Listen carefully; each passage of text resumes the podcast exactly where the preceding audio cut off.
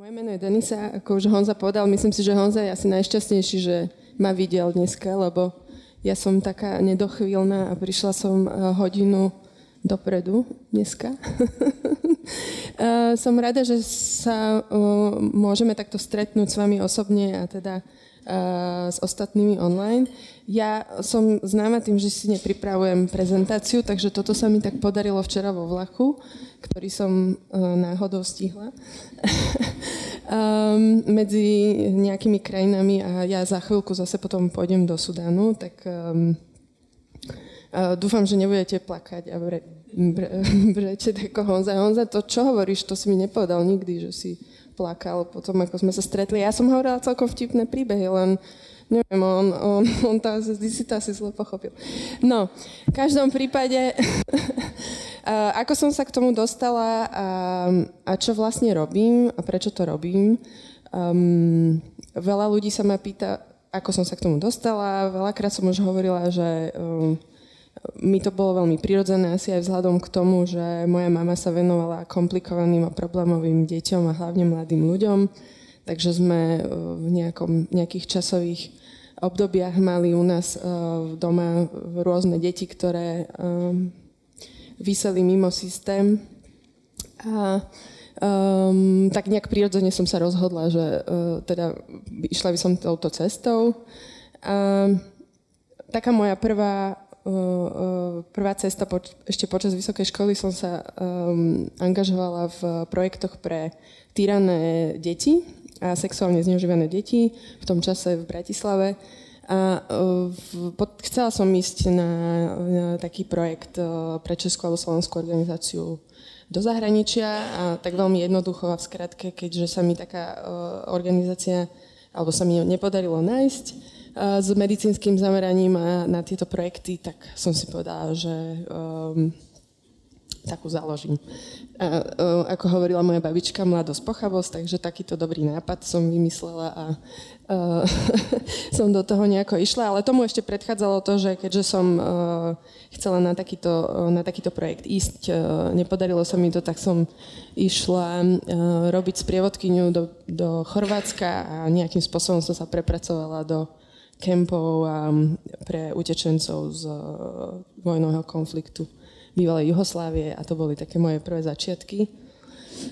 Tak som išla ako dobrovoľnička s tým, že nechcem zachrániť celý svet, ale pomôcť tým konkrétnym ľuďom a to bol taký akože môj prvý stret s funkčnosťou a nefunkčnosťou humanitárneho sveta, keď mladý človek príde a má strašne veľa dobrých nápadov a ideí a chce strašne od prvej sekundy pomáhať, ale samozrejme to je vždycky potrebné.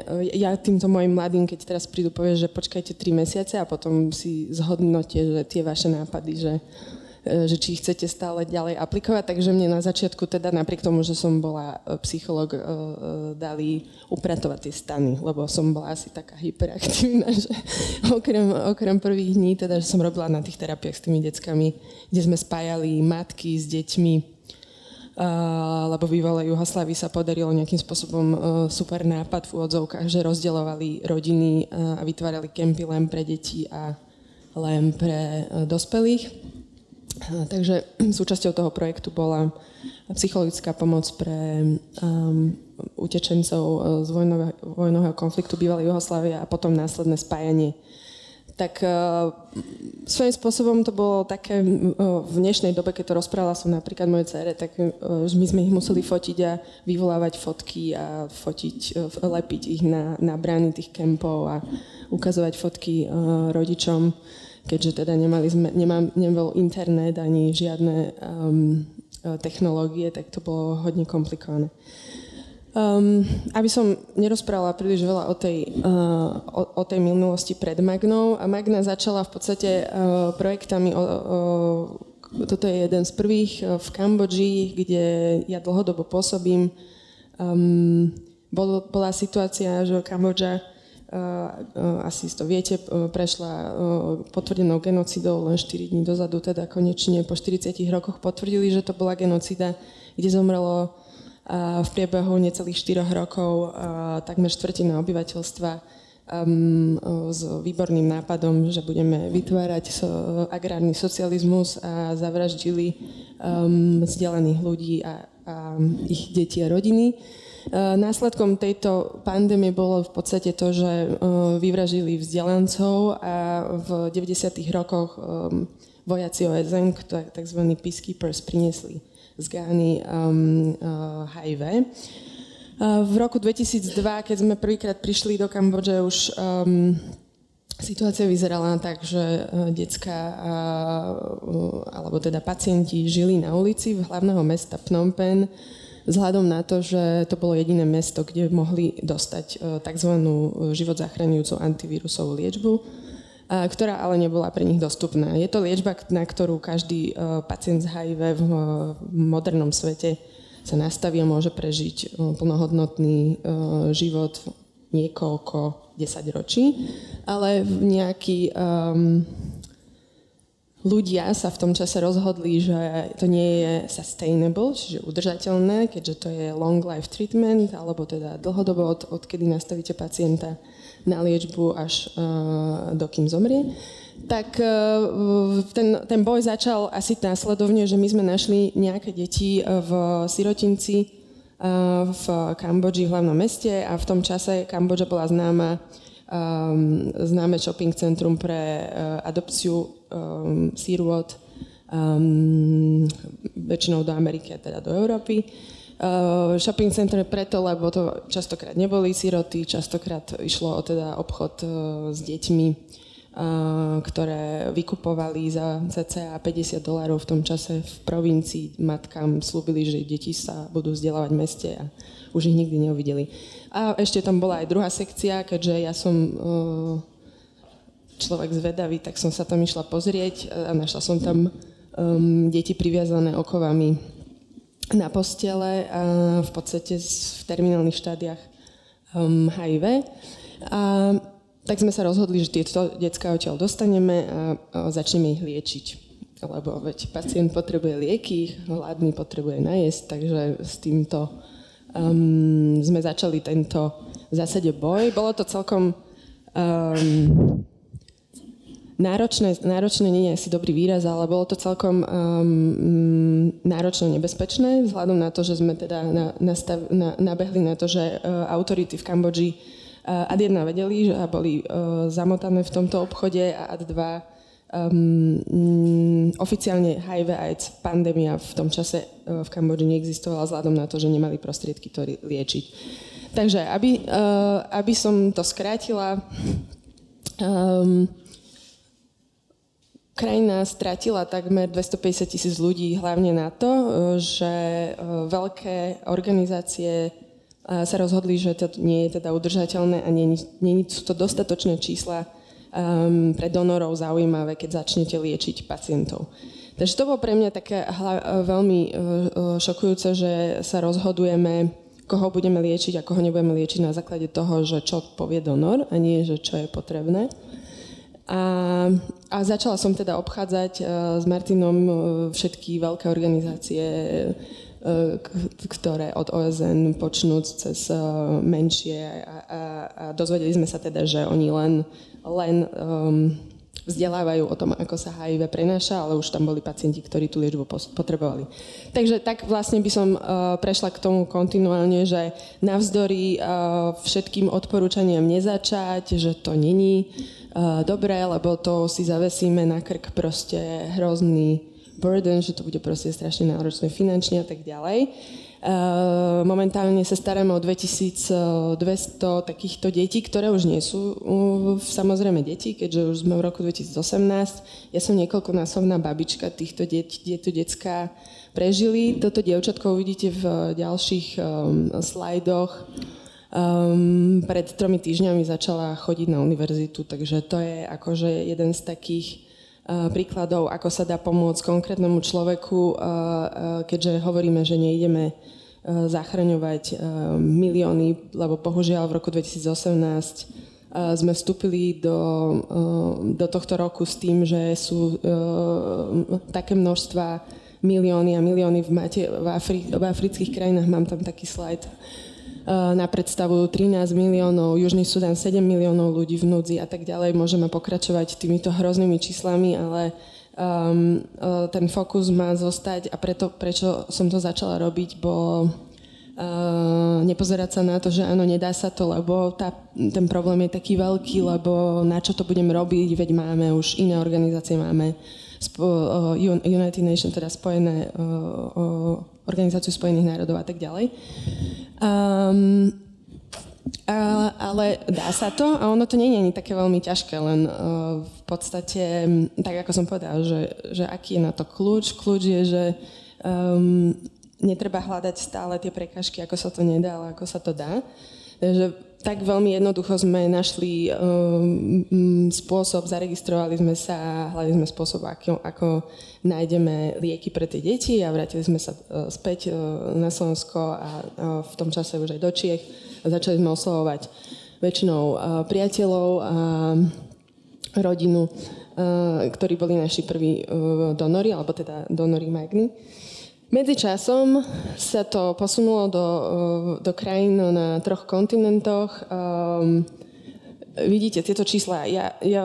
Oni sú tam, ale ja o nich nehovorím, lebo za každým tým číslom je človek a ja strašne nemám rada tieto hrozné house numera, ale akože je to krásne, že sa to posunulo až na takéto úžasné 92 962 porodov. Porody alebo maternal health, a ako sa hovorí v angličtine, mať zdravie ženy a dieťaťa. Každá druhá žena v Sudáne zomiera práve preto, že je tehotná a preto, že nemá dostatočnú pomoc pri pôrode, pri tých komplikáciách. Takže toto obrovské číslo napríklad je aj z krajín ako Sýria, kde prebieha ako 7. rok vojna, ako isto viete. Magna tam má obrovské porodnice, teraz už teda podzemné, keďže sme boli opakovane atakovaní. Vidíte, že kde všade sa nám podarilo preskočiť ten strašný nápor toho, že na čo ďalšia krajina, veď už keď sme boli v Kambodži, tak zase však zostaňte len v Kambodži, na čo idete niekam. Vo všetkých týchto krajinách v podstate sa replikoval model, ktorý sme na nejakom menšom území alebo povedzme, že v nejakom distrikte tej krajiny dokázali presvedčiť najskôr autority, potom už aj medzinárodné spoločenstvo donorov, partnerov, že to funguje a že sa to dá. A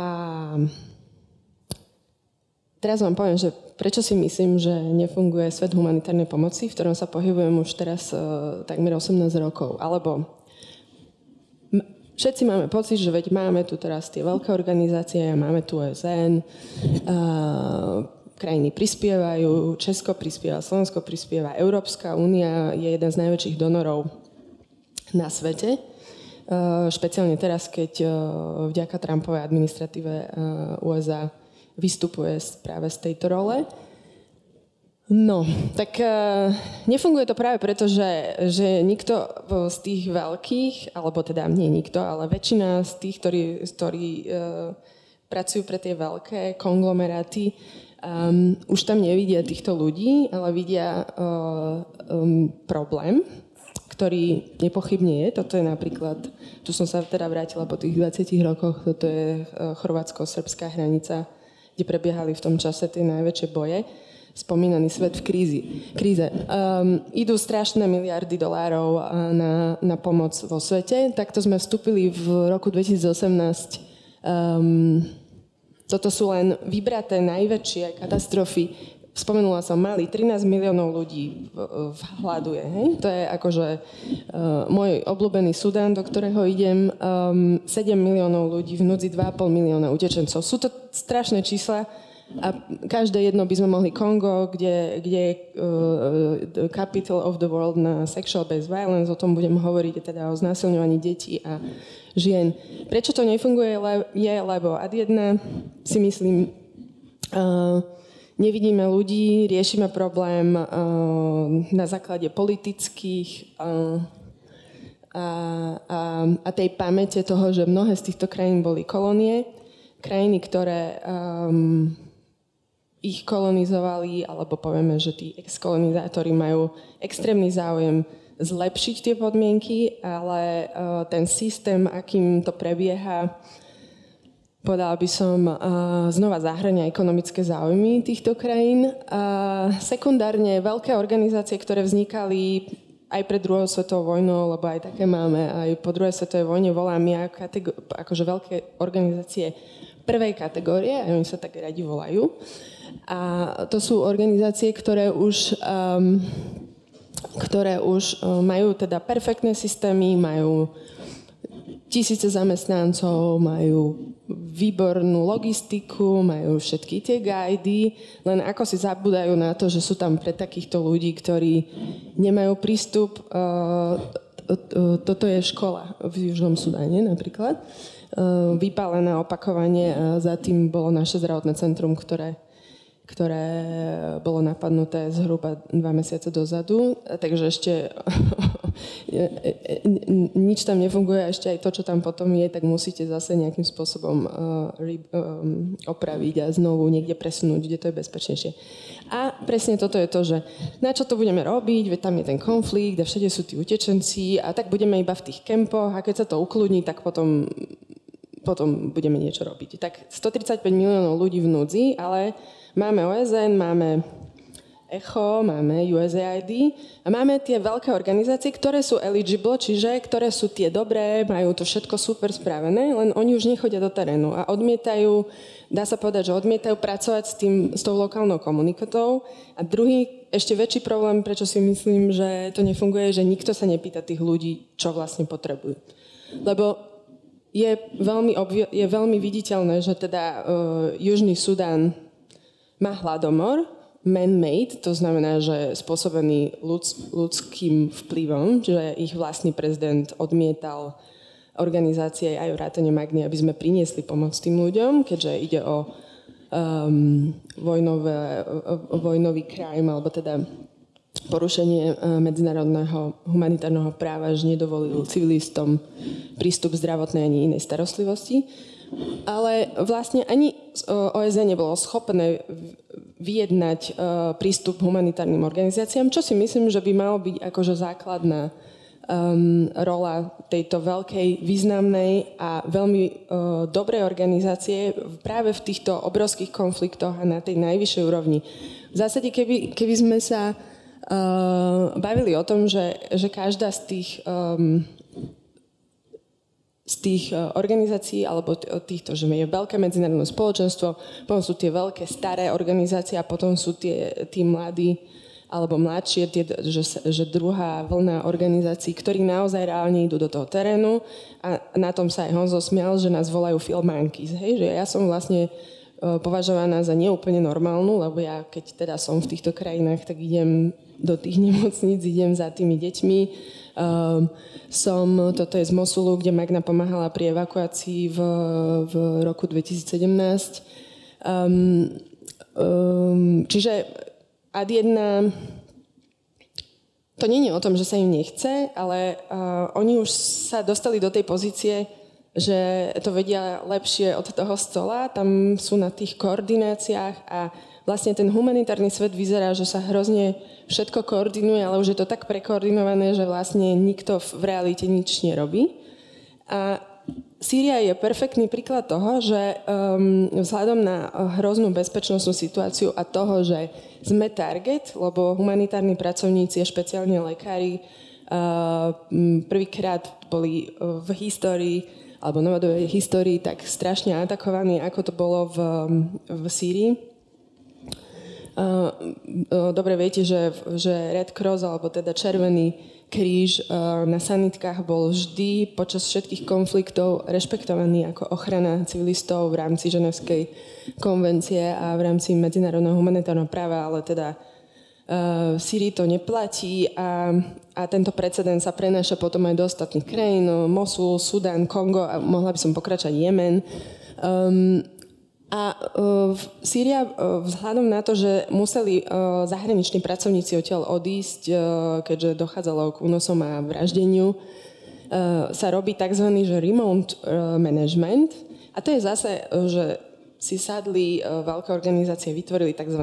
Hubs. Takže máme hub v Gaziantep, to je sírsko-turecká hranica, v Amáne, na jordánskej hranici. Máme hub aj v Damasku, ale v realite sedia, koordinujú, ale nikto sa tam nedostáva. A 4 roky odmietali pracovať priamo s lekármi alebo dobrovoľníkmi vo vnútri Sýrii a preto máme situáciu v Sýrii takú, ako máme, lebo nehovorím, že môžeme robiť len tak s hocikým, ale v situáciách takéhoto charakteru, keď vieme, že sa tam nemáme ako dostať, je absolútne nezodpovedné nechať tých ľudí bez akejkoľvek pomoci, lebo evidentne nedokázali vyjednať konvoje s predstaviteľom Sýrie tak často, ako by bolo treba, preto sme mali tie besieged areas, takzvané, to sú tie obklúčené areje, kde provládne jednotky odmietali púšťať zásoby a tak ďalej a nikto nechcel pracovať vo vnútri s tými dobrovoľníkmi, lekármi a tak ďalej. Čiže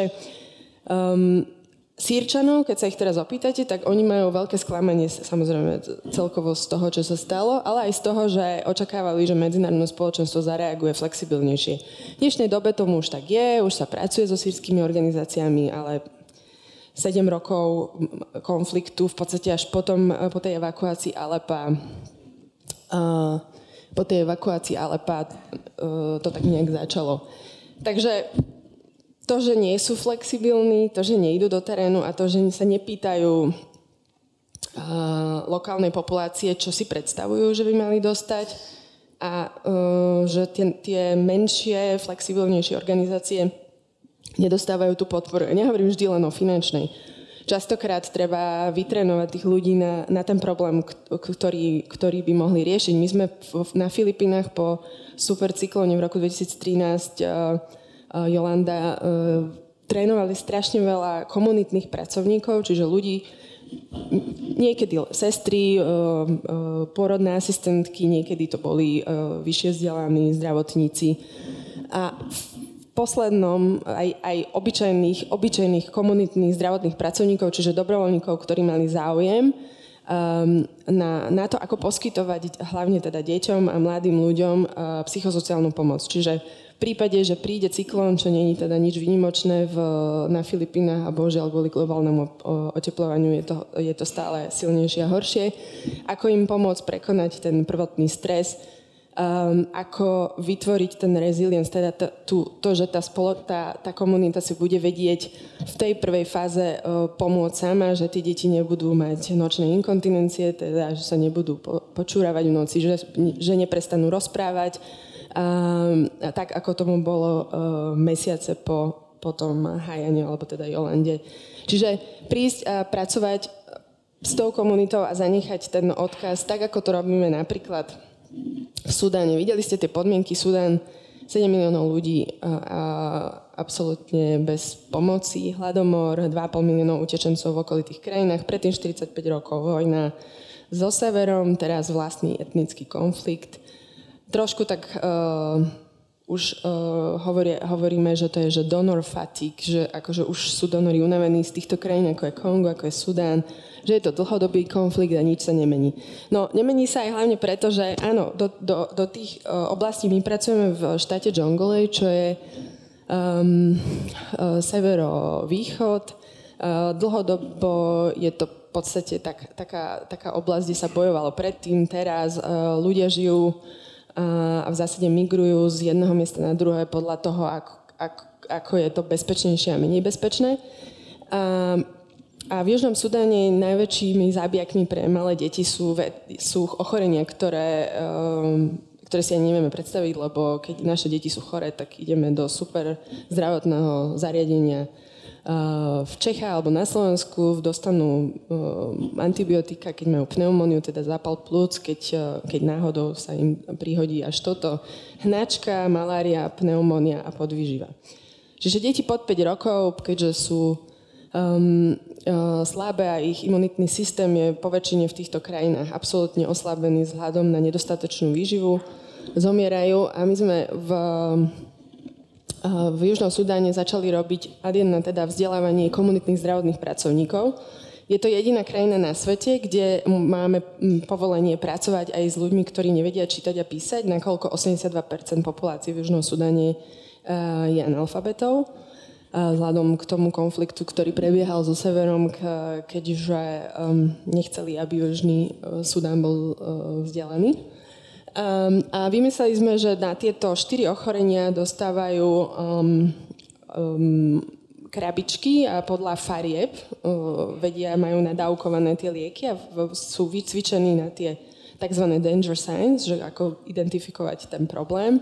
A podarilo sa nám za posledné 2 roky, inak aj s veľkou podporou českej vlády na tomto projekte a českých podporovateľov vyliečiť zase veľmi veľké množstvo ľudí, bolo ich takmer 27 000 detí pod 5 rokov, 15 000 žien, čiže veľa.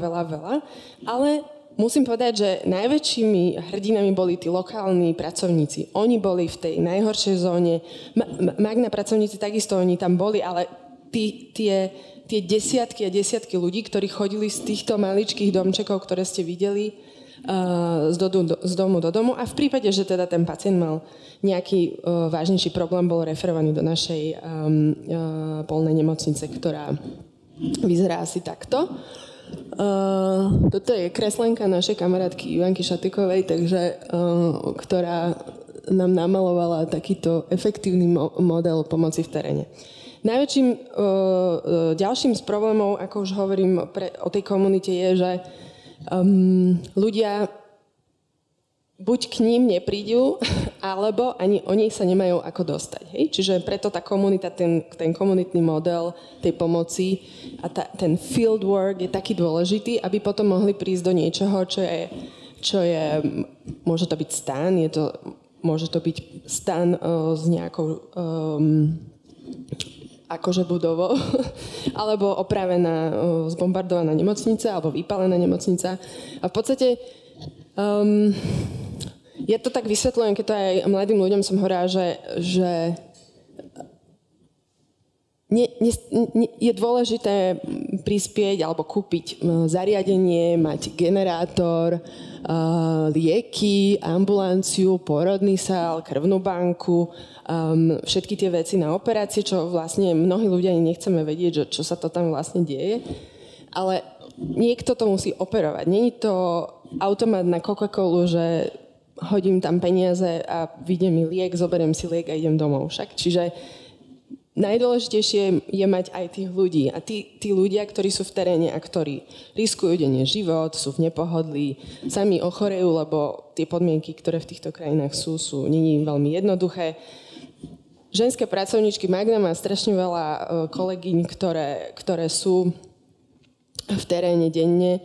Riskujú bohužiaľ aj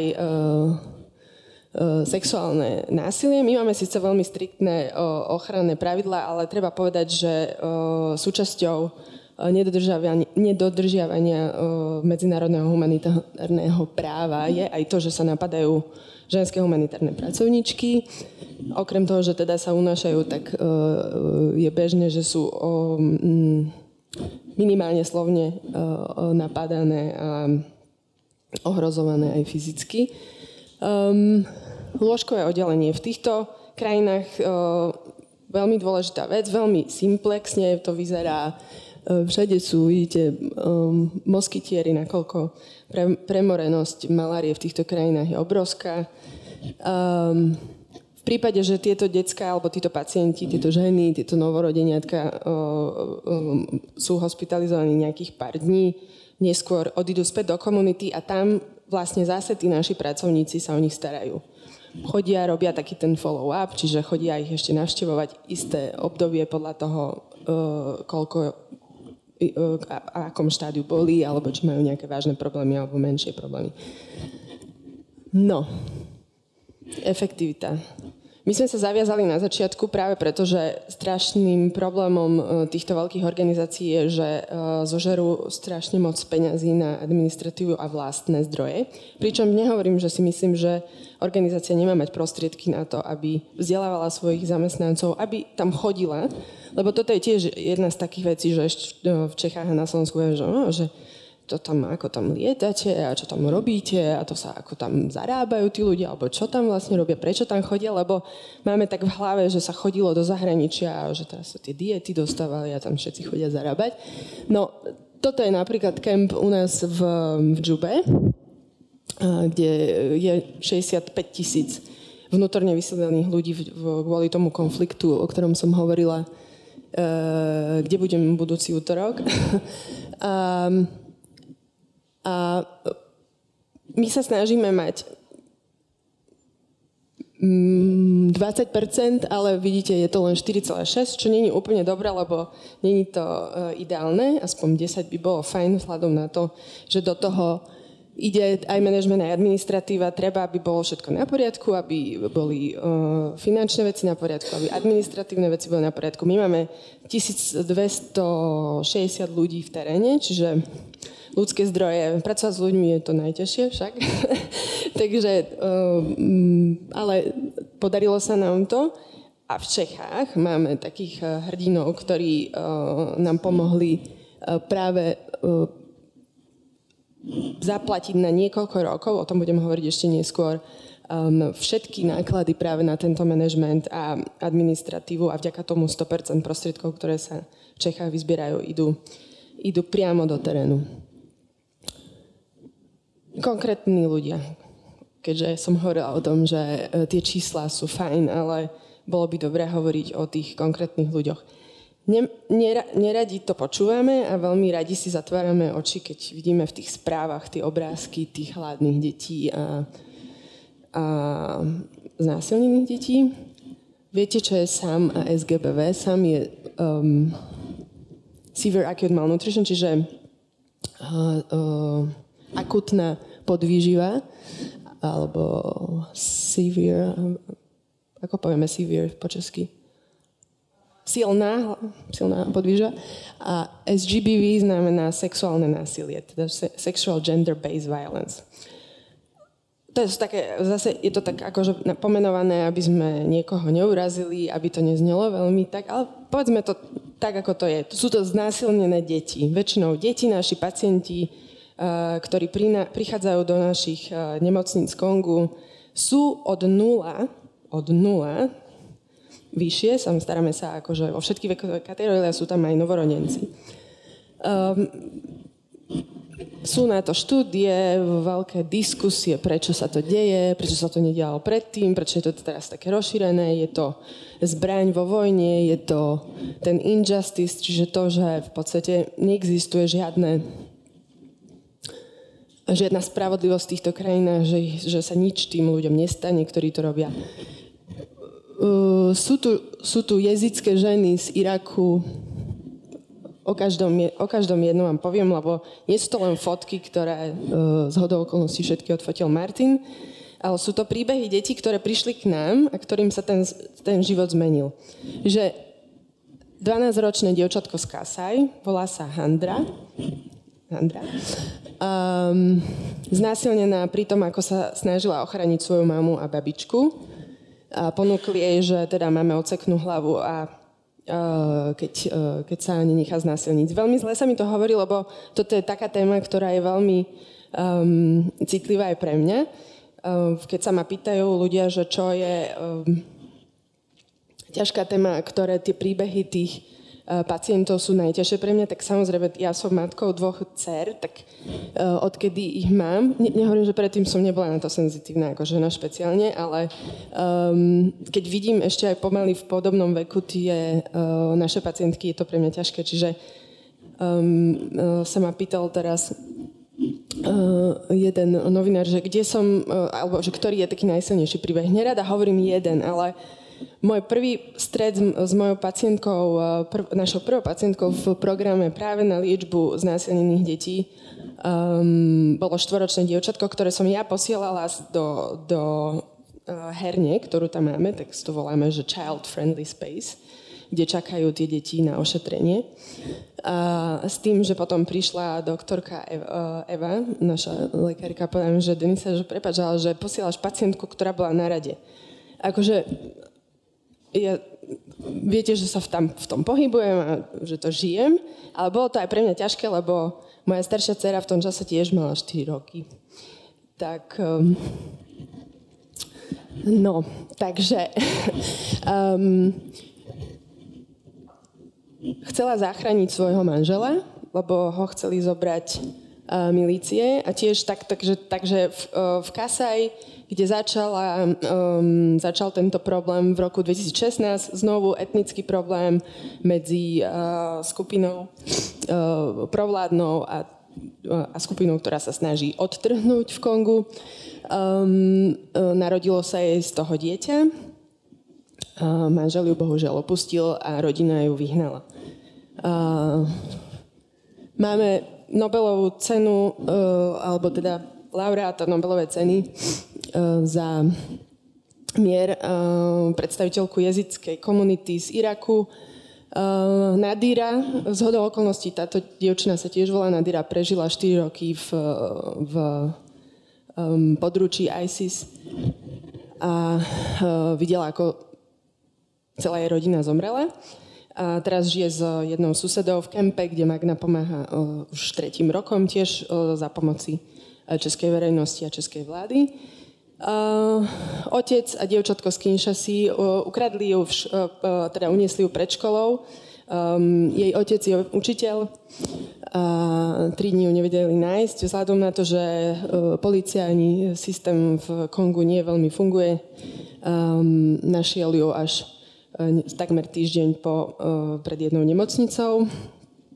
Priniesli ju k nám do centra, keďže sme ďaleko jediné centrum a zdravotné zariadenie, ktoré sa o takéto obete v Kinshase stará. Keďže Kinshasa není vojnová zóna, je to síce hlavné mesto, ktoré od severu na juh má takmer 250 kilometrov a dá sa povedať, že je to jeden veľký slam nebezpečný. Tak všetky tie organizácie, o ktorých sme hovorili, vrátane OSN, podporujú tú časť, kde bol ten naozajstný konflikt vojnový, čiže východ Konga a hranica s Rwandou. A bežná populácia, ktorá vlastne takisto je obeťou tohto konfliktu len sekundárne, keďže vojaci chodia do tých svojich kasární si oddychnúť do Kinshasy, takže sa im deje to isté. Neboli nejako pokryté žiadnymi projektami, čiže my sme mali toľko pacientov, že naša spadová oblasť bola 4 milióny ľudí, čo samozrejme znie hrozne, ale áno, boli sme jediná široko ďaleko nemocnica. 9-ročné dievča, zase niečo podobné ako tá moja Zara, žije s tetou, teta prežila, mama, sestra, brat, otec neprežil. 3,5 roka si ju predávali tým, že už potom sú tie dievčatá použité, tak už ich nechcú takí tí vyššie postavení a predávajú ich tým nižšie postaveným. Podarilo sa im ujsť spolu s viacerými dievčatami z Mosulu úplnou náhodou, tesne pred oslobodením, vďaka tomu, že im pomohli iní susedia. Sýrske decká, Guta, Raka, Aleppo. Ja som bola prítomná pri evakuácii Aleppa. Myslím, že ak ste trošku zálovíte v pamäti, tak bolo to také veľmi senzitívne obdobie, že také malé dievčatko tweetovalo a posielali fotky z rozbombardovaného Aleppa, jedného z najstarších miest na svete, najkultúrnejších svojho času. A v tom čase sa nejakým spôsobom dokázala táto mediálna pozornosť pretaviť do absolútneho šialenstva. Ľudia tlačili na to, aby prebehla tá evakuácia tých civilistov. Magna bola pritom, môžem povedať, že to bola akože crazy ride, lebo to sme museli vyjednávať s všetkými tými, ja ich volám guerrillas, lebo to sú ani nie vojaci, všetkými od Iráncov cez provládne a vojska a tak ďalej. Došlo k únosu nejakých autobusov, našťastie sa nikomu nič nestalo. Tieto deti sa dostali do Libanonu, žijú v tzv. Dočasných kempoch, už tie kempy sú tam 7 rokov. A Väčšina z nich nebola schopná výjsť z tých stanov von, veľmi sa báli, plakali, niektorí už ani neplakali, nerozprávali a tak ďalej. Po zhruba 12 až 15 mesiacoch tej liečby, mentálnej liečby, nejak sa to povie, psychosociálnej podpory, alebo teda, my hovoríme asi, že psychiatrické liečby, chodia už do školy. Malinký chlapček teraz začína do takého akože predškolského zariadenia v takom stane. Čiže naschvál som to hovorila, lebo tie hrozné čísla, ktoré sú tam, sú strašne fajn a ja sa s nich strašne teším a som pyšná na všetkých kolegov, že sme schopní to dosiahnuť, ale hovoríme o tých, ktorým pomáhame a hovoríme o tých konkrétnych príbehoch, komu aj vďaka vám a ľuďom, ktorí sa vôbec zaujímajú o takéto problémy a o to, že si nezakryjú oči pred tým, že sa to deje a že 2/3 populácie na tomto svete takto žijú. Dievčatko z prvej fotky, už som spomenula, takto pred 3 týždňami nastúpila, sú menšie a nižšie, vzhľadom na to, že ako boli podvýživné, ale začínajú univerzitu aj s ostatnými ďalšími, Bunčoč, Malá Srejpik. Malá, no ja ich volám Malá, lebo ich poznám od narodenia, ale akože už sú to vlastne tínedžeri. No, 230 000 pacientov, vidíte, ale to sú tí, preto som dala ten slajd včera, aby ste vedeli, že toto číslo nie je len číslo z tých papierov a z tých hrozných záznamov, s ktorými sme zavalení, lebo to je tiež ďalšia vec, že to reportovanie je úplná šialenosť a to je vlastne jedna z vecí, prečo si myslím, že mnoho vecí nefunguje, lebo treba mať 1 500 000 reportov, lebo treba mať finančné reporty, tie sú veľmi dôležité, ale veľakrát robíme jednu vec alebo jeden report 1 000 000 krát, lebo tí donory vôbec nie sú spolu zosúladení a každý má nejaký svoj iný intention, robí to kvôli nejakým iným záujmom.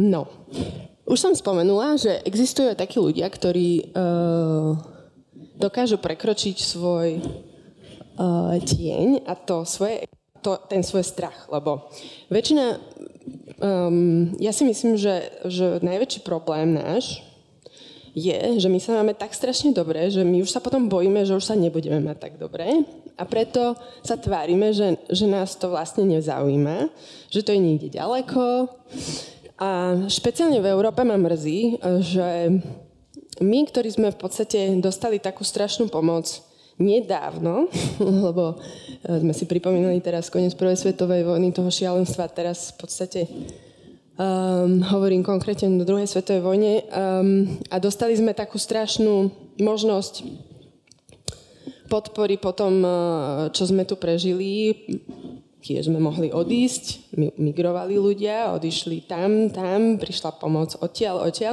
My máme asi otraz mozgu, lebo sa nám zdá, že teraz akože, keď má prísť 10 alebo 50 sýrskych detí, ktoré sú síroty, tak máme pocit, že teraz akože spadne Československo a už nemôžeme sa o nich postarať. Ja som ináč minule hovorila, že moja mama teda povedala, že ona si tie deti zoberie, lebo u nás je tiež kompletne šialenstvo. Čo sa tohto týka, tým nechcem povedať, že táto otázka migrácie je jednoduchou, není. Ja som bola na srbsko-chorvátskej hranici, ja viem, čo to bolo za madness, my sme tam mali niekedy 10 000 nových ľudí, ktorých tam vozili tými vlakmi. Akože nemyslím si, že to bolo absolútne zvládnuté zo strany Európy a to je presne to, že sme sa dlho tvárili, že sa nás to netýka toto celé, takže to tak niekde tam budeme fixovať a potom sa to tak nejak opraví, len ono sa to neopraví samé od seba a už vôbec nie tou ignoráciou. Ignorácia vedie k tomu, čo sme mali možnosť zažiť aj my počas vojny v Európe a teda verili sme, že už to nebudeme musieť zažiť, len tak ako ja, keď som vyrastala, sme hovorili, že sme šťastní, že vyrastáme v čase bez vojny, len ako si nám teda zabudli povedať, že tie vojny sa dejú na mnohých iných krajinách a kontinentoch. A nemusí to byť úplne, že iba vojna, ale že tým posledným výstrelom to celé len začína. A teraz, ako som spomínala, že som bola na tej hranici, vlastne som bola aj vo Vukovare a v tých miestach, ktoré som ako tá mladá bláznivá baba tam prišla a začala tam im vysvetľovať, že čo by sa dalo s tými deťmi robiť. A našla som tam tie isté rozstrieľané domy a tie isté osoby, ktoré som tam pravdepodobne samozrejme stretla, nehovorím, že som ich všetky si pamätala. A tie osoby piekli koláče a varili jedlo a nosili ich tým ľuďom bez toho, aby sa zaujímali, či sú ekonomickí migranti, či sú takí, onakí, odkiaľ prišli, aký je ich záujem. A nepýtali sa absolútne, väčšinou to boli staršie ženy, pochopiteľne, alebo starší ľudia, alebo mladší ľudia z týchto oblastí migrujú do hlavných miest alebo iných krajín, keďže Chorvátsko zažilo veľký exodus špeciálne do Nemecka. Bolo to hrozne emotívne aj pre mňa vidieť, že presne to, čo nám dáva ten strach. Nebudeme im pomáhať, lebo oni sú zo Sýrie, alebo oni sú z Konga, alebo odkiaľ, lebo to sú deti, ktoré urobia čo? Čo urobia našim deťom? Že nebudeme takí, alebo už nebudeme mať takú kultúru. Neviem, proste pre mňa je absolútne neuveriteľné, že sme schopní my znova rozhodovať o niečom, čo sa tu dialo ani nie 70 alebo koľko rokov dozadu. Hej. Že tí sú lepší a tí sú horší a tí sú zodpovední za to, že sa nemáme tak dobre, tak týchto závrieme, tých dáme do takých kempov, tých dáme do takých kempov a tých dáme do takých kempov. Potom tak nejak, akože sme počuli, že sa im aj niečo deje, ale stále sme boli ticho. Toto je to isté. My sme všetci ticho. My sa tvárime, že sa to nedeje. Tie obrázky nás vyrušujú, lebo my už sme unavení z toho vidieť, že niekde deti sú hladné. Dokonca paradoxne sa ma pýtajú, a však oni asi nie sú ani takí smutní, keď prídu o tie deti, lebo však oni ich majú tak veľa. Viete si predstaviť, že jedna matka, ktorá príde o dieťa, akákoľvek je, aj keď je chudobná, aj keď nevzdelaná, je akože šťastná, že jej dieťa zomrelo, že ja jasné, však akože mám ich ešte 10, tak akože nevadí, že mi jedno zomrelo. Čo toto je vôbec za... Ako to môže napadnúť človeka, že nevadí, že akože ľudský život, že veď ona si spraví ďalšie, alebo čo, ja tomu nerozumiem. A to je toto, že my už tu nechceme takých ľudí, lebo my sme tu teraz takýto, alebo onaký. Mne toto príde a to je presne o tom, že my im nechceme pomáhať, musíme pomáhať iba našim. Prečo? To kto povedal? Lebo keď sa opýtate detí, akýchkoľvek povedia, že ježiši, že tieto deti nemajú hračky, tak akože prirodzene začnú dať hračky. Moja dcera je taký, že veľmi zlý jedák a trošku, že bola šikovná, tak vždycky nechcela jesť a to tak zabalila a potom povedala, že dáme to tým deckám, keď sme prechádzali domov na ulici. Ale ja som mi nikdy nepovedala, že to má robiť a robí to dodnes.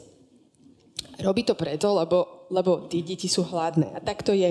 Prečo sa stále pýtame, že prečo im máme pomáhať? Prečo? No preto, lebo sme ľudia a máme mať ten compassion, to pochopenie. My sa vlastne nesnažíme vcítiť do toho, ako sa tí ľudia cítia. Prečo chcú prísť napríklad?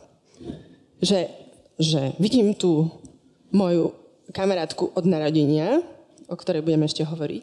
No predstav si, že teraz akože poviem, že vieš čo, že tvoje deti sú hladné a chore, no mňa to nezaujíma, prepáč, lebo ja žijem v Kambodži, no mňa to fakt mrzí, ale že mne to je úplne jedno, lebo ja pomáham len deťom v Kambodži.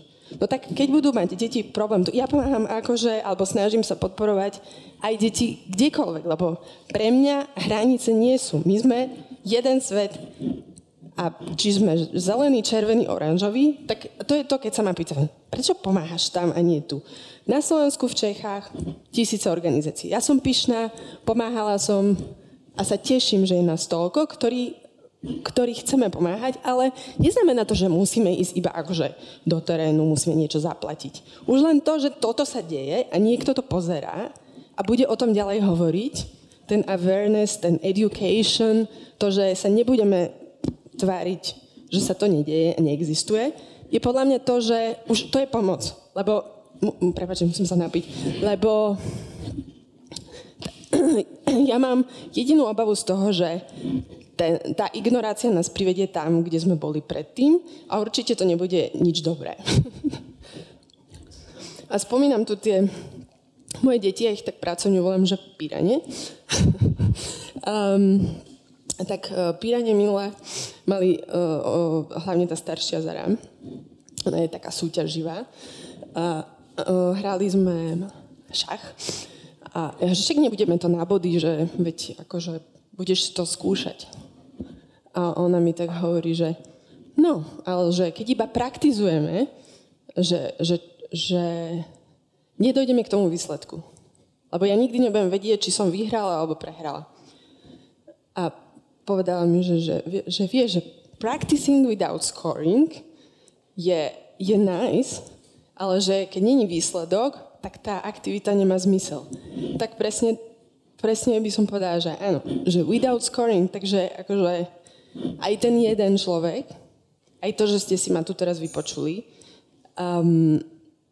je ten výsledok a ten odkaz a ten message sa možno dostane ďalej, verím tomu, minimálne, že to zostane v každom z vás. A verím, že to prispieje k tomu, že sa nebudeme báť. Lebo strach vedie iba k zlým rozhodnutiam, strach vedie k tomu, že v konečnom dôsledku nás to potlačí niekam, kde nechceme. A keď sa prestaneme báť, staneme sa lepšími ľuďmi. Staneme sa ľuďmi, ktorí dokážu vidieť mimo seba a cítiť za tých druhých. A už som to niekoľkokrát hovorila a myslím si, že pomoc druhému je najväčšia pomoc sebe. A viesť druhých a tí, ktorí majú deti, svoje deti a iné deti k tomu, že máme myslieť na iných ľudí. Nemusia to byť len títo ľudia.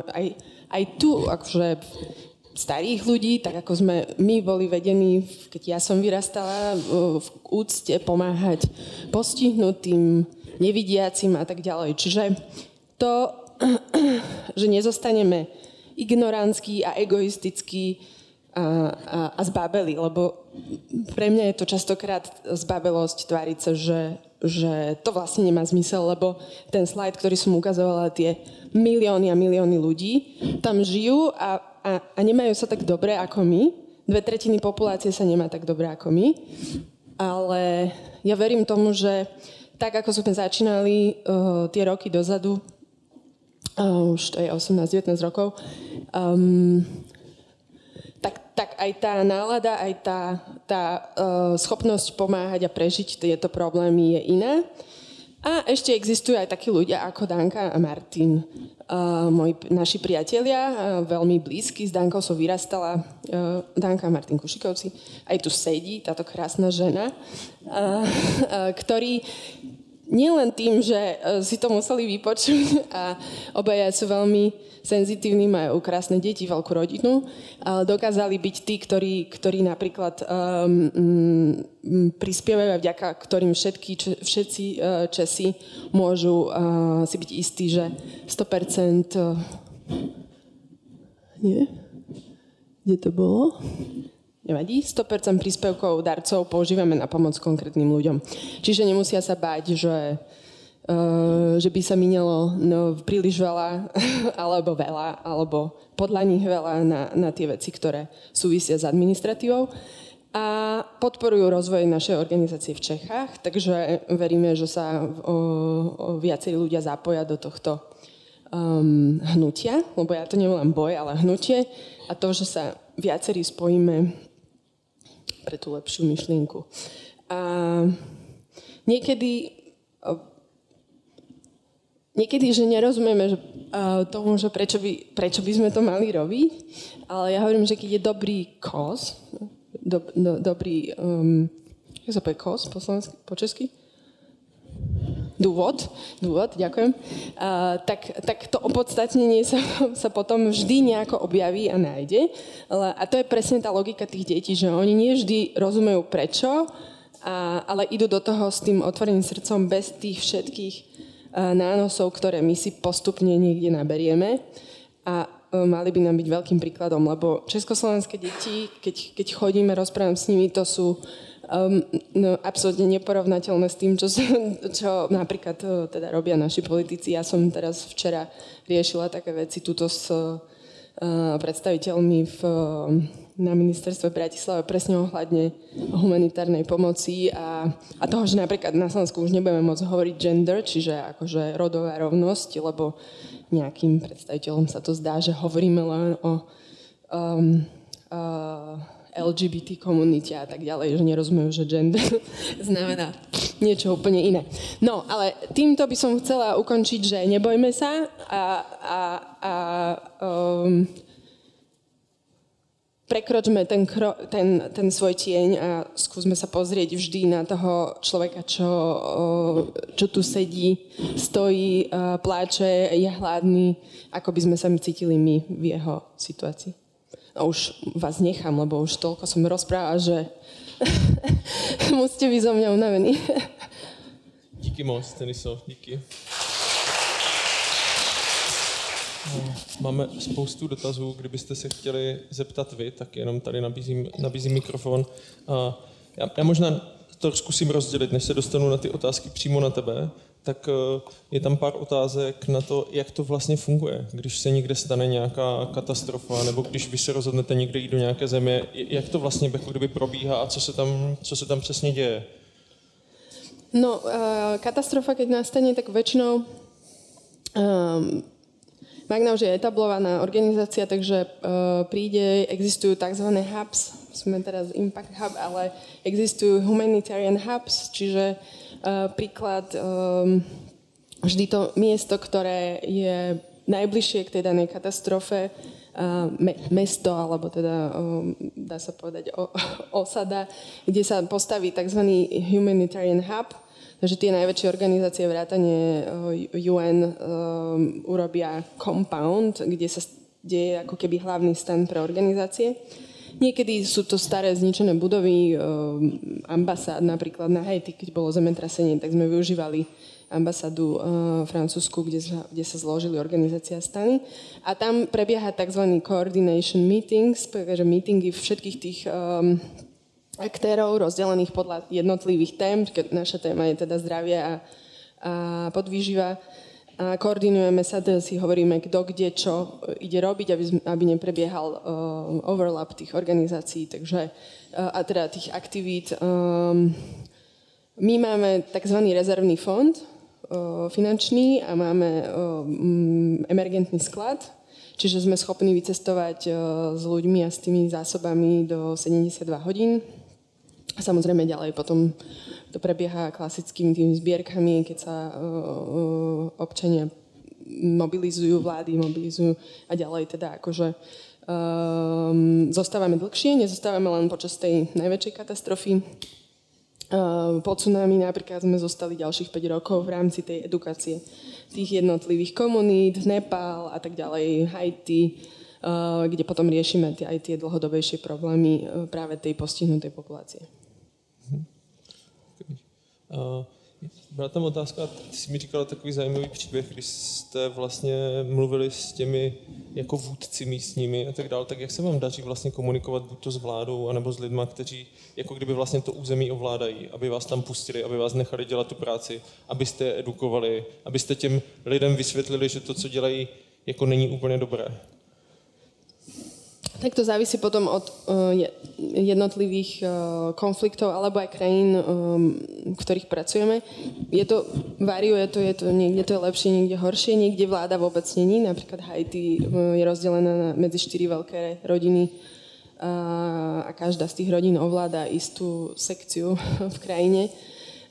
Keď je veľmi veľká katastrofa, tak aj vlády sa vedia zjednotiť. Takže musí vždycky prísť nejaký veľký prúser a potom sú schopní pustiť tie organizácie. Ak nerátam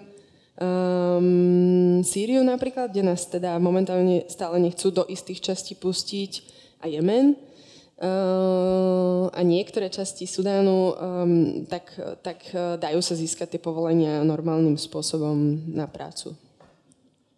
A musíte byť taký persistentní trošku, ako, že opakovane chodiť a pripomínať, ako ja tým vojakom v tom Kongu stále, že je to veľmi dôležité, lebo že aj oni to robia. Mně se právě jako ten příběh, ne, to je takové, když řeknu, že se mi líbil, tak jako, že se střelím tady do nohy, ale jak vlastně si ukázal jim, že se jedná i o jejich děti. A že tím pádem, jako kdyby si to vlastně jako kdyby zvědomili, že se to může stát i jim, tak... No to bylo právě v tom kempe, o kterém jsem vzpomínala. Už jsem vzpomínala na to Kongo, v Kinšase.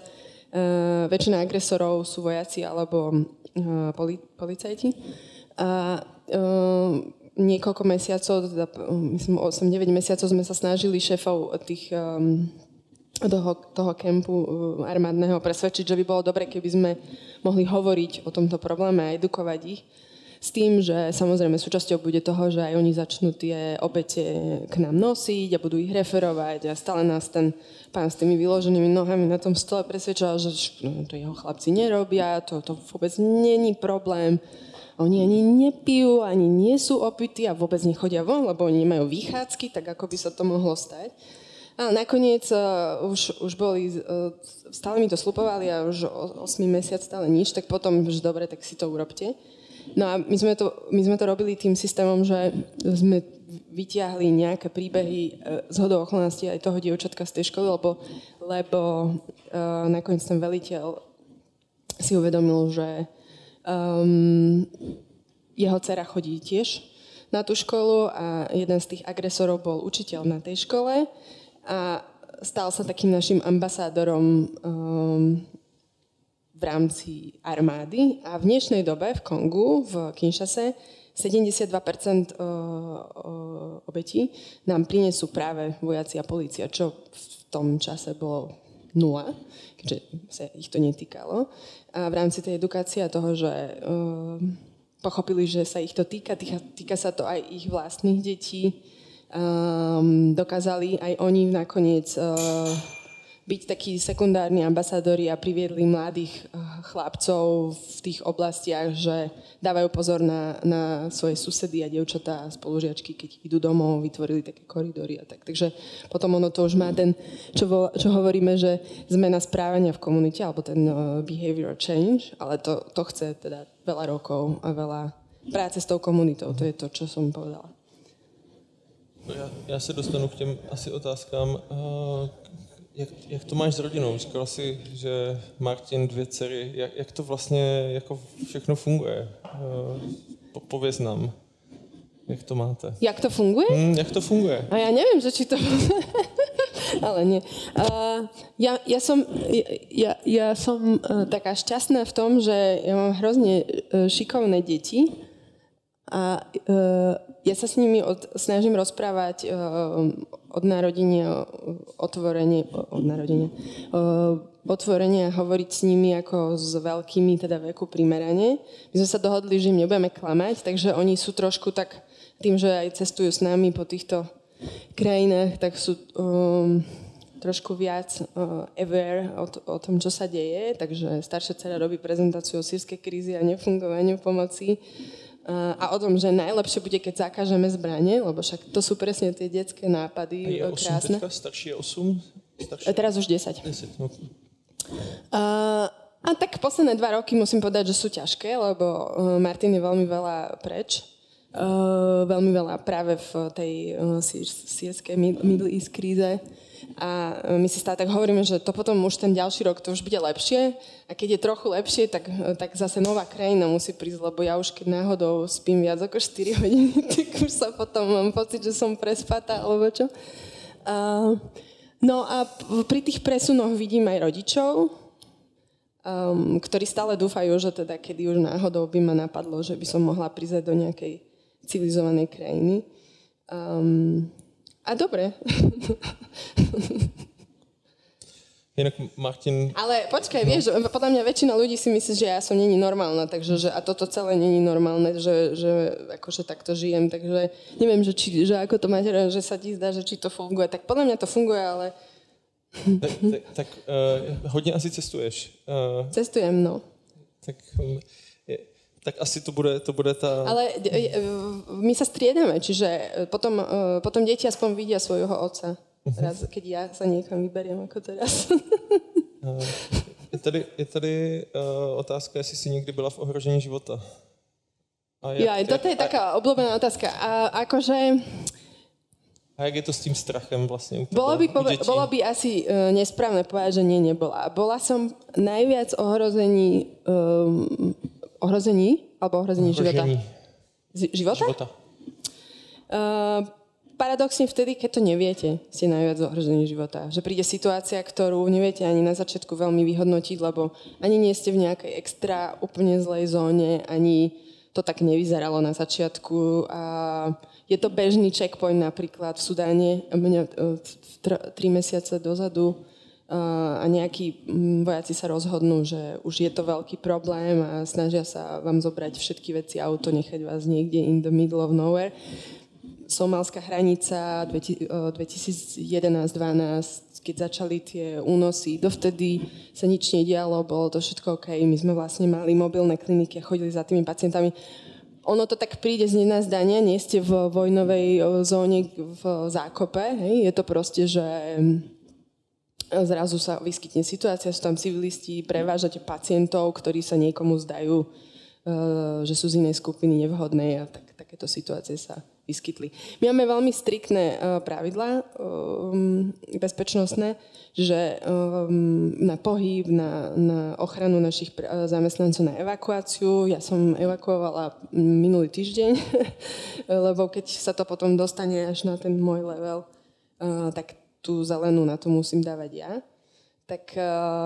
Takže našťastie nemáme nejaké veľké... Mali sme prepadnutie jedného centra v Sudáne, takže sme evakuovali pacientov aj našich kolegov, ale tým, že dávame veľký pozor, tak sa snažíme predísť tým veľmi zlým situáciám. Je teďka ještě půjdu trošku hloub. Já to tak nějak jako vnímám, že ty jsi hodně empatický člověk a hodně se jako napojuješ na ty konkrétní lidi a vidíš toho jako strašně moc, co tě vlastně jako nabíjí, jako jak to vlastně jako jsi schopna zvládnout. No, ja som to už hovorila, že pre mňa, ja si neviem predstaviť, že by som to nerobila, lebo by som nevedela fungovať v tom, že viem, že sa to deje a že nič preto neurobím. Že tá konkrétna pomoc, ktorú s Magnou môžem vidieť každý deň, je pre mňa to, čo mi najviac pomáha. Potom to espresso. Ja pijem strašne moc kávy. 10 napríklad aj. A ako zvládam ten psychický... Ja mám svoj vlastný model na to, ako si spracovávam tie emócie a cítim, keď už mám ten veľký pretlak, potom si to musím sama. A pýtajú sa ma, že či mám nočné mory a tak to niekedy mám, ale to si zase potom ja tak spracujem. Ja som akože...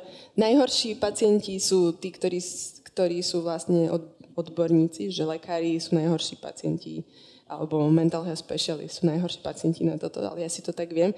A ešte so mnou, prosím, nechoďte na koncert vážnej hudby, lebo tam mám veľký emocionálny.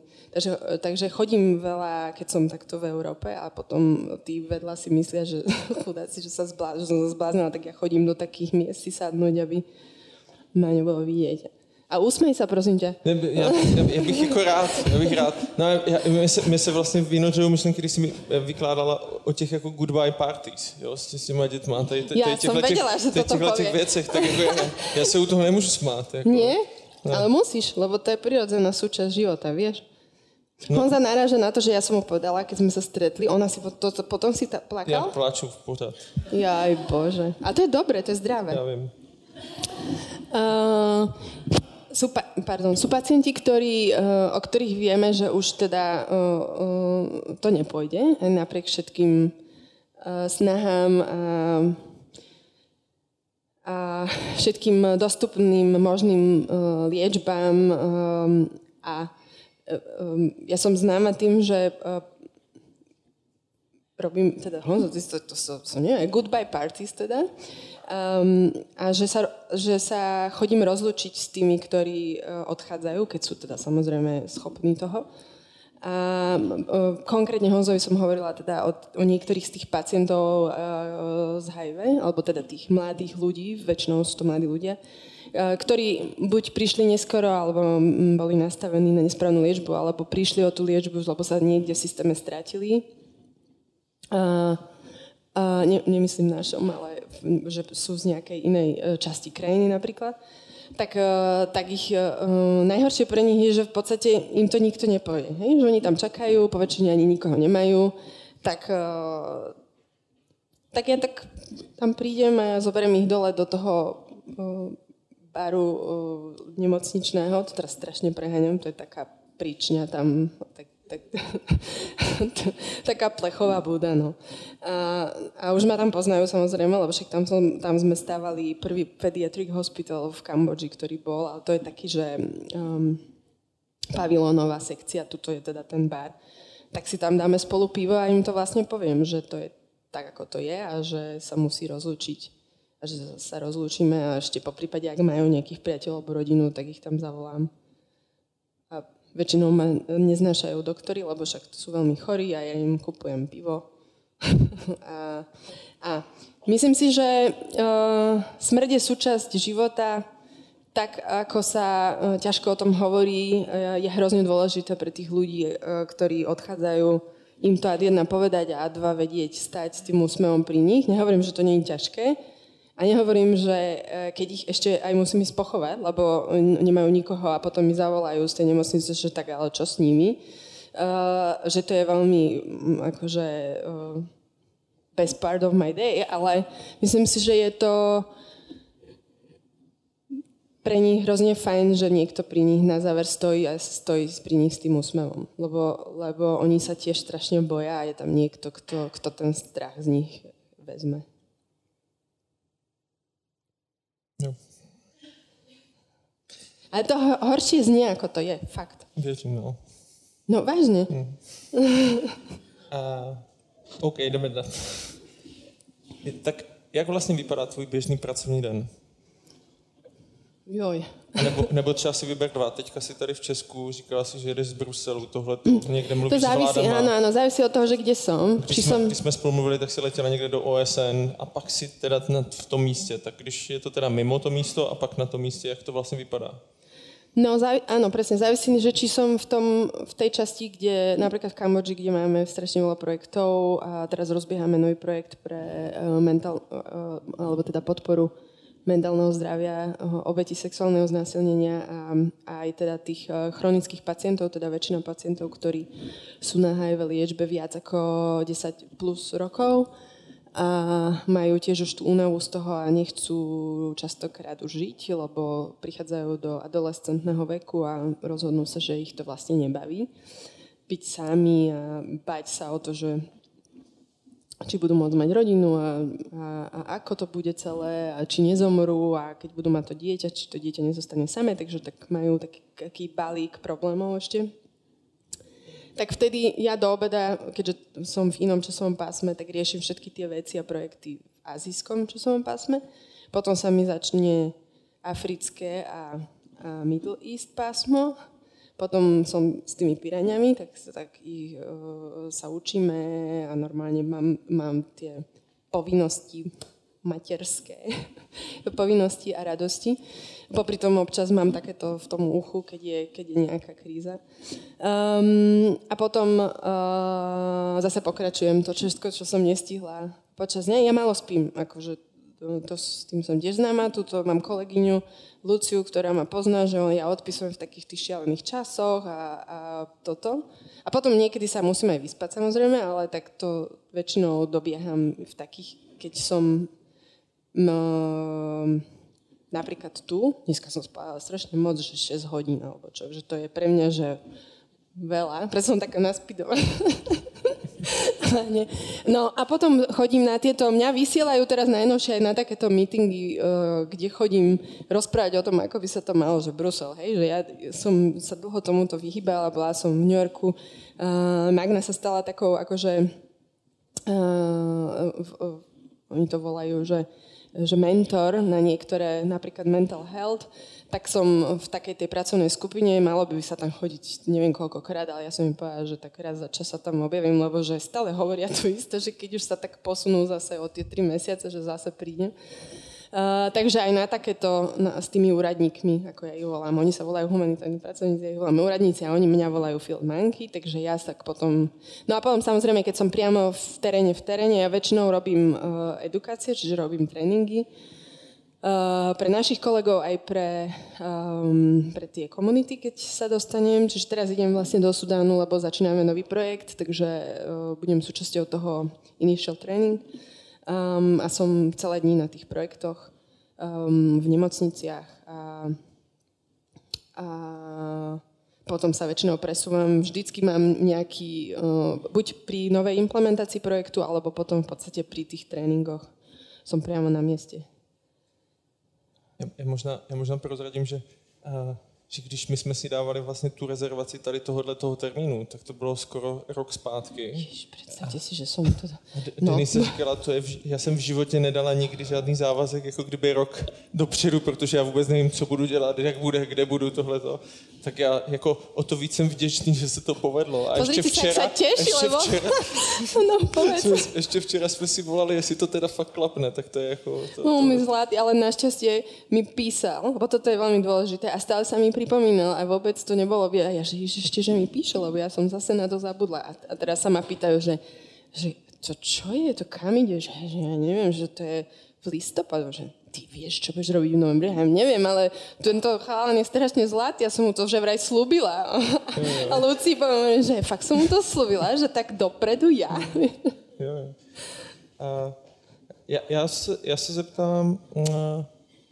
Jsou tady věci, co by podle tebe zastavilo války ve světě, jak by si měla řešit uprchlická krize, tak zkus říct, ty to vidíš prostě real time. Jakoby mali jsme zastavit ty války? Já jenom, co myslíš, že by pomohlo, aby ty věci jako kdyby se neděly? To je veľmi ťažká otázka. Ja si myslím, že ja som vlastne o tom tak trochu hovorila. Ja myslím, že práve to, že sa bojíme, tak podporujeme to, že sa nechceme mať prestať dobre a potom podporujeme to, že zavrieme oči, že napríklad vieme, že ktoré krajiny predávajú zbrane v Sýrii, hej, a už dlhodobo a v podstate z toho profitujú. A akože sa neprotestujeme tak, ako kedysi sa protestovalo za koniec vojny vo Vietname, alebo aj problém, keď napadli Československo, sovětské vojska, alebo teda vojska V4 sa všade protestovalo, že nás napadli. Kde teraz ste videli protestovať také protesty proti vojny v Sýrii alebo v Jemene, čo sa deje? Hej, že my už sme sa naučili žiť s tým, že to tak je a akože akceptujeme to, že to tak je a ako keby sme nechceli vidieť, že za tým, že je tam vojna, je to všetko okolo toho, proti čomu by sme sa mali zbúriť, lebo to, že z toho profitujú vlády, že sa tam na tom, že je to obrovský biznis, že je to aj boj o pôdu, napríklad sírsky konflikt je aj boj o to, že okolité krajiny, alebo príliš veľa aktérov, ktorí sú v tom zamotaní, ale že chcú relokovať isté časti obyvateľstva. Čiže to, že my v podstate dovolíme, že na vojnách sa zarába a v podstate potom tie krajiny profitujú z toho, a my všetci, ktorí sa tvárime, že to nevidíme. Lebo to nie sú len tí, že lebo Číňania majú obrovské fabriky napríklad vedľa Sýrie, s vlajkou predávajú, ale to sú krajiny Európskej únie, to je Amerika, to sú všetky tie krajiny Saudi a tak ďalej, o ktorých sa hovorí, nehovorí, ale Rusi samozrejme, ale nikto sa nepostavil proti tomu, že prebaha naša krajina predala, lebo to sú verejné informácie, že Francúzi boli číslo 3, hej, v istom období. A francúzski občania, ktorí tak radi protestujú, tiež sa nepostavili a nemarčujú tam 2 týždne, že zastavme toto. Hej. Čiže tá ignorácia, ja to volám ignorácia, lebo keď sa o to nezaujímame a nič preto neurobíme, lebo status na Facebooku je fajn, ale my sme zostali tak strašne pohodlní, že ten like a to klikanie je proste tá jediná akcia, ktorú urobíme alebo šerujeme niečo, ale už niečo urobiť, už o tom takto rozprávať, už proste ísť a napísať petíciu. Lebo a čo to pomôže? No pomôže, lebo však akože môže to spustiť nejakú vlnu. Tak to nie je, že prestaneme predávať zbrane, ako povie 8-ročné dievča, ktoré má akože super nápad, lebo svojím spôsobom bez zbraní by nebola vojna, len ono je to o mnoho komplikovanější. A já ještě se zeptám, tady je otázka, co říkáš na obraz v médiích versus to, co ty vidíš na místě, protože ono, jako ty média vlastně jsou ty, které určují to, jak to vlastně ti lidi vnímají, jo? Tak jak tady tohleto, je tam nějaká mezera, asi je teda tím pádem? Nebo je to ta zkratkovitost, že prostě, že se vypíchne ve 30 vteřinách něco a prostě to nezburcuje lidi?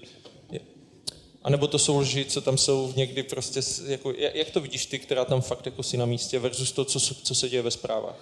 No, v tom vývoji času se to hrozně zmenilo.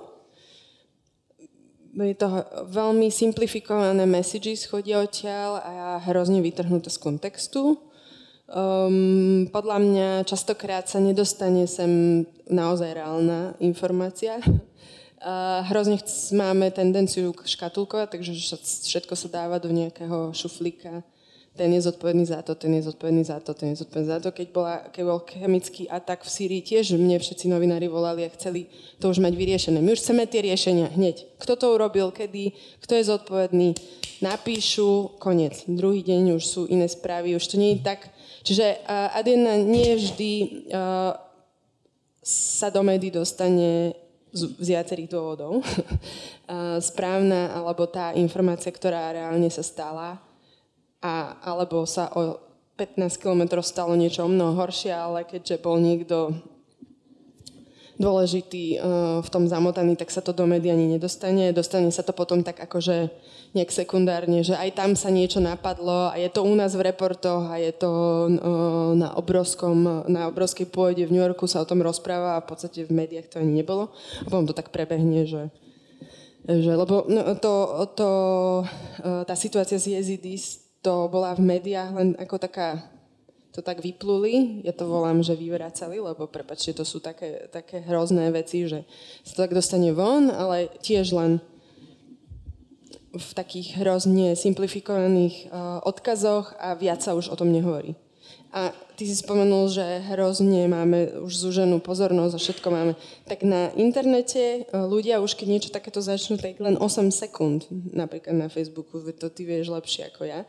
A to je to. Nechceme to už vedieť. Zase tie ženy, tie deti. Čiže keď prestaneme sa tváriť, že sa to nedieje, tak sa to možno začne nejakým spôsobom riešiť. Lebo jediný, kto to môžeme riešiť, sme my ľudia. Nikto iný, lebo evidentne vlády sa netvária, že by to nejakým spôsobom išli riešiť, napríklad konflikt v Sýrii, ako môžeme vidieť. Tie hovory, že sírsky konvoj, ktorý chodí, mám tam kamaráta jedného lekára, ktorý im prekladá, tak on mi vždy napíše, že aj v pohode je to ešte ďalšie 3-4 roky. To mi napísal pred 3 rokmi teraz, keď boli zase tie mierové hovory, nič, nevedia sa dohodnúť, vieš, ak pôda, toto. Ale v médiách, čo bolo veľmi úspešné, dohodli sa už na 3 bodoch. Vieš, čiže... Jasne. Já jsem se na tuhletu otázku asi nejvíc těšil, jakože to, jak ti teda můžeme pomoct. Tady máš teďka 2,5 tisíce lidí, kteří se prostě na to dívají, co teda jako můžeme dělat, jak můžeme pomoct. Zkus říct. No, už jsem to hovorila, že treba, aby jsme neboli lahostajní, aby jsme si pomáhali jeden druhému a pomoct... Mojim deťom alebo našim pacientom tým, že sa zapojíte cez Magna.org, kde sa môžete stať pravidelným donorom, Magna záchrancom a budeme my taká predĺžená ruka vás a vďaka vám budeme môcť pomôcť viacerým deťom, ľuďom, dospelým, tehotným ženám a tak ďalej, aby nezomierali na ochorenia, ktoré sú kurabilné a aby mali prístup vôbec k základným ľudským právam. A to určite zdravotná pomoc je.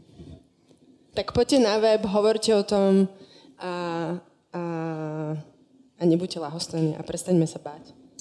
Díky moc.